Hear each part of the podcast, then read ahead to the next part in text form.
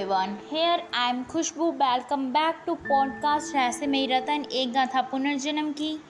जैसा कि पिछले एपिसोड में ठाकुर को मिली खबर के अनुसार, वह जिसकी बरसों से तलाश कर रहा है, वो शहर से मिलो दूर जंगल में गुफा में रहता है। और ठाकुर ने उससे मिलने का फ़ैसला किया है। तो देखना ये है कि आखिर वह है कौन? और क्या वो ठाकुर को वहाँ मिलेगा या नहीं? और मिलेगा तो क्या होगा? तो चलिए, इसी के साथ शुरू करते हैं हमारा फोर्थ एपिसोड जैसा कि ठाकुर के कहने पर मुंशी गाड़ी निकलवाता है। ठाकुर, मुंशी और अपने आदमियों के साथ जंगल के लिए निकल पड़ता है।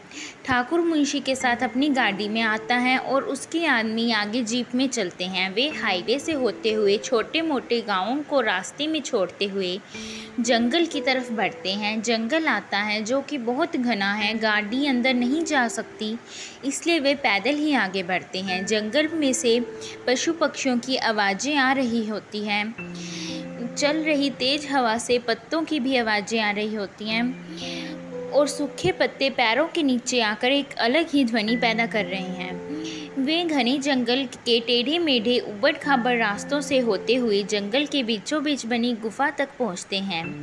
वे गुफा के अंदर जाते हैं, मगर वहाँ कोई नहीं मिलता। ठाकुर गुस्से में अपने आदमी का गिरवन पकड़ लेता है और कहता है, क्या रे, तूने तो कहा था वो बुढ़ा यहीं मिलेगा? अब कहाँ है? क्या हवा में छू बंतर हो गया? ठाकुर की बात सुनकर वो घबराया हुआ सा बोलता है ठाकुर साहब, हो सकता है वो जंगल में ही कहीं हो। हम हम ढूंढते हैं ना तो ढूंढो। यह कहकर ठाकुर उसे धक्का दे देता है। उसके आदमी पूरे जंगल में इधर उधर फैल जाते हैं। कुछ देर बाद वे सब वापिस आते हैं और बताते हैं कि उन्हें वो कहीं नहीं मिला। ये सुनकर ठाकुर को गुस्सा और बढ़ जाता है। वो चिल्लाता है, नहीं मिले, ऐसे कैसे नहीं मिला? तुम लोगों ने तो कहा था वो बुढ़ा यहीं मिलेगा, अब कहाँ गया? क्या सांप सुन गया तुम लोगों को? हम पूछ रहे हैं वो कहाँ है। या फिर है ही नहीं। कहीं तुमने हमसे झूठ तो नहीं बोला? अगर बोला है तो उसका परिणाम तुम जानते हो। मुंशी, नहीं ठाकुर साहब, ये आपसे झूठ क्यों बोलेंगे? यहीं पास में एक गाँव है, हो सकता है वो वहीं गया हो। वो वहाँ है तो उसे वहाँ से पकड़ कर लाओ। अभी की अभी, यह हमारा हुक्म है। ठाकुर की बात सुनकर उसके आदमी पास के गाँव में उसे तलाशने चले जाते हैं। वे उसे हर जगह तलाशते हैं। हर शख्स से उसके बारे में पूछते हैं, मगर वह कहीं नहीं मिलता। वे यह बात ठाकुर को बताने से डरते हैं, मगर इसके अलावा और कोई रास्ता भी नहीं है। ये सोचकर वे डरते हुए ठाकुर के पास चले जाते हैं। ठाकुर यह सुनकर गुस्से से आग बबूला हो जाता है और मुंशी से कहता है, मुंशी, तुम जानते हो तुम्हें क्या करना है? अपना काम निपटाकर हवेली आ जाना।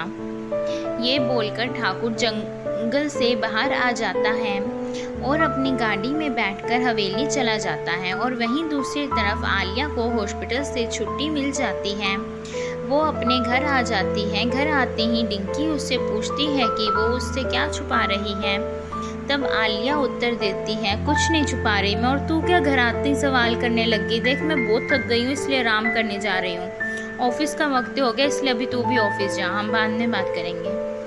यह कहकर आलिया अपने कमरे में चली जाती है, डिंकी उससे बात करने के लिए। उसके पीछे पीछे जाती है, मगर तब तक आलिया सो चुकी होती है। वो उसे जगाना नहीं चाहती, इसलिए वहाँ से चुपचाप चली जाती है और बाहर आकर सोचती है कि वह इस बारे में उससे ऑफ़िस से आकर बात करेगी, अभी उसे जानना चाहिए। डिंकी घर से ऑफ़िस के लिए निकल जाती हैं। उसके जाते ही आलिया, जो कि सोने का सिर्फ़ नाटक ही कर रही होती है, उठकर बैठ जाती है और बोलती है, माफ़ करना यार, मगर जो तू जानना चाहती है ना, वो मैं तुझे नहीं बता सकती, क्योंकि जो मैं करना चाहती हूँ, वो तू मुझे कभी नहीं करने देगी। यह कहकर आलिया अपने बेड से उठकर स्टडी टेबल के पास पड़े। वाइट बोर्ड के पास जाती है। स्टडी टेबल पर पड़े पेन स्टैंड में से मार्कर उठाती है और जो भी उससे, उसने अपने सपनों में देखा है, वह लिखने लग जाती है। वो सपने में देखी गई जगहें, लोगों और वहाँ पर जो जो हुआ, उसके बारे में लिखती है। अपनी लिखी गई बातों को आसानी से समझने के लिए वो आड़े तिरछे निशानों का भी प्रयोग करती है। जो बात उसे महत्वपूर्ण लगती है, वह उसे हाईलाइट भी करती है। यह सब करने के बाद जो भी उसने लिखा है, वह उसे शांति से पढ़ती है, फिर सपनों को एक दूसरे से जोड़ने का प्रयास करती है और फिर उन सपनों को उन वाक्यों के साथ जोड़ती है, जो कि उसके साथ हाल ही में हुए हैं। उसका यह प्रयास सफल भी होता है, किसी न किसी बात की कड़ी कहीं ना कहीं जुड़ने लगती है। फिर वह फैसला करती है कि उसे हर उस जगह फिर जाना होगा जहाँ उसके साथ ये घटनाएँ घटित हुई थी। वो सबसे पहले सिनेमा हॉल जाने का फैसला करती है क्योंकि वहाँ से ही उसके साथ ये घटनाएँ घटित होना शुरू हुई थी। वो अपने घर से सिनेमा हॉल के लिए निकल जाती है। वहाँ जाते वक्त रास्ते में उसकी नज़र उसके चैन, उनके चैनल की वैन के पर पड़ती है, जिसमें डिंकी और डमरू होते हैं। वो खुद को उनकी नज़रों से बचाने के लिए वहाँ लगे एक पेड़ के पीछे छुप जाती हैं। और फिर कुछ देर बाद जब वो थोड़ी आगे बढ़कर ये देखने का प्रयास करती है कि वे वहाँ से चले गए या नहीं, उसकी टक्कर सामने से आ रहे राजा से होती है। वो उसे अकस्मात अपने सामने देखकर चौंक जाती है और कुछ याद करके पूछती है, तुम तो वही हो ना जो हॉस्पिटल में? हाँ मैं वही हूँ। अच्छा मुझे तुमसे कुछ कहना था। मगर मुझे कुछ नहीं सुनना। वैसे भी जो सुनाना था, वो तो तुमने हॉस्पिटल में ही सुना चुकी हो। नहीं, मैं वो राजा आलिया की बात नहीं सुनता और वहाँ से जाने लगता है।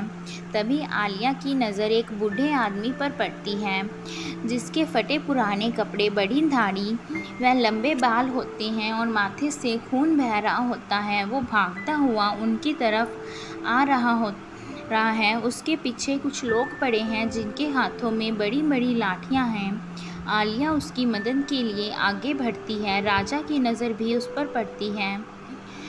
वो भी उसकी मदद के लिए आगे बढ़ता।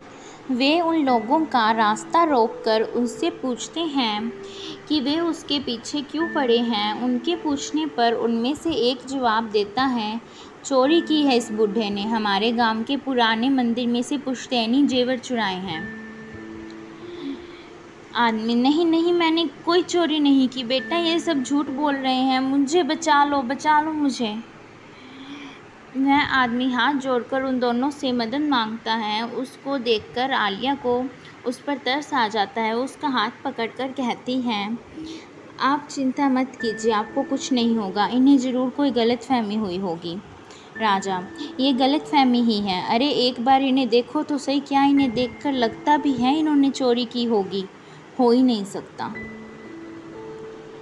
शख्स तुम तो ऐसे बोल रहे हो जैसे तुम खुद बहुत बड़े चोर हो। खैर, जो भी हो अच्छा होगा तुम हमारे मामले में टांग ना अड़ाओ। लेकिन हम तो अड़ा ली। आलिया और अब तो वादा भी कर लिया है कि इन्हें कुछ नहीं होने देंगे। शख्स, लगता है तुम्हें ज़्यादा ही शौक़ है दूसरों के मामले में पढ़ने का। ठीक है तो फिर हम भी देखते हैं तुम इसे कैसे बचाते हो। यह कहकर वो उस बुज़ुर्ग पर लाठी से वार करने लगता है। तभी राजा उसके आगे आ जाता है और लाठी पकड़कर कहता है, अगर इतना ही शौक़ है अपनी बहादुरी दिखाने का तो हमसे लड़ो ना।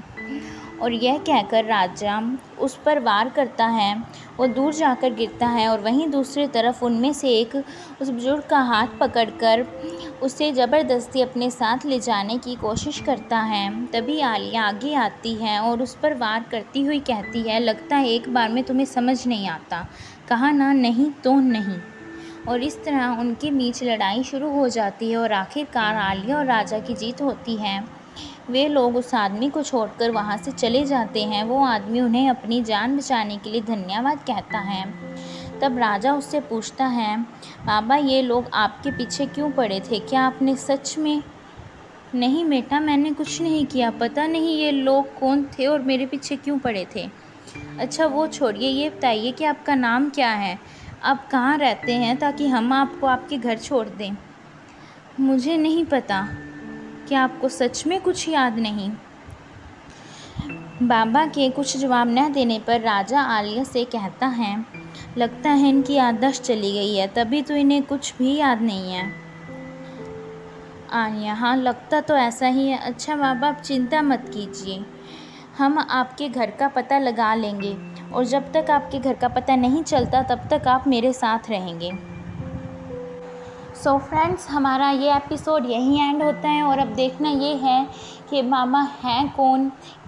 कहाँ से आए हैं, क्या नाम है इनका, क्या इन्होंने सच में चोरी की है? और अगर ऐसा है तो क्या ये भी हो सकता है कि ये याददाश्त इनकी गई ही ना हो?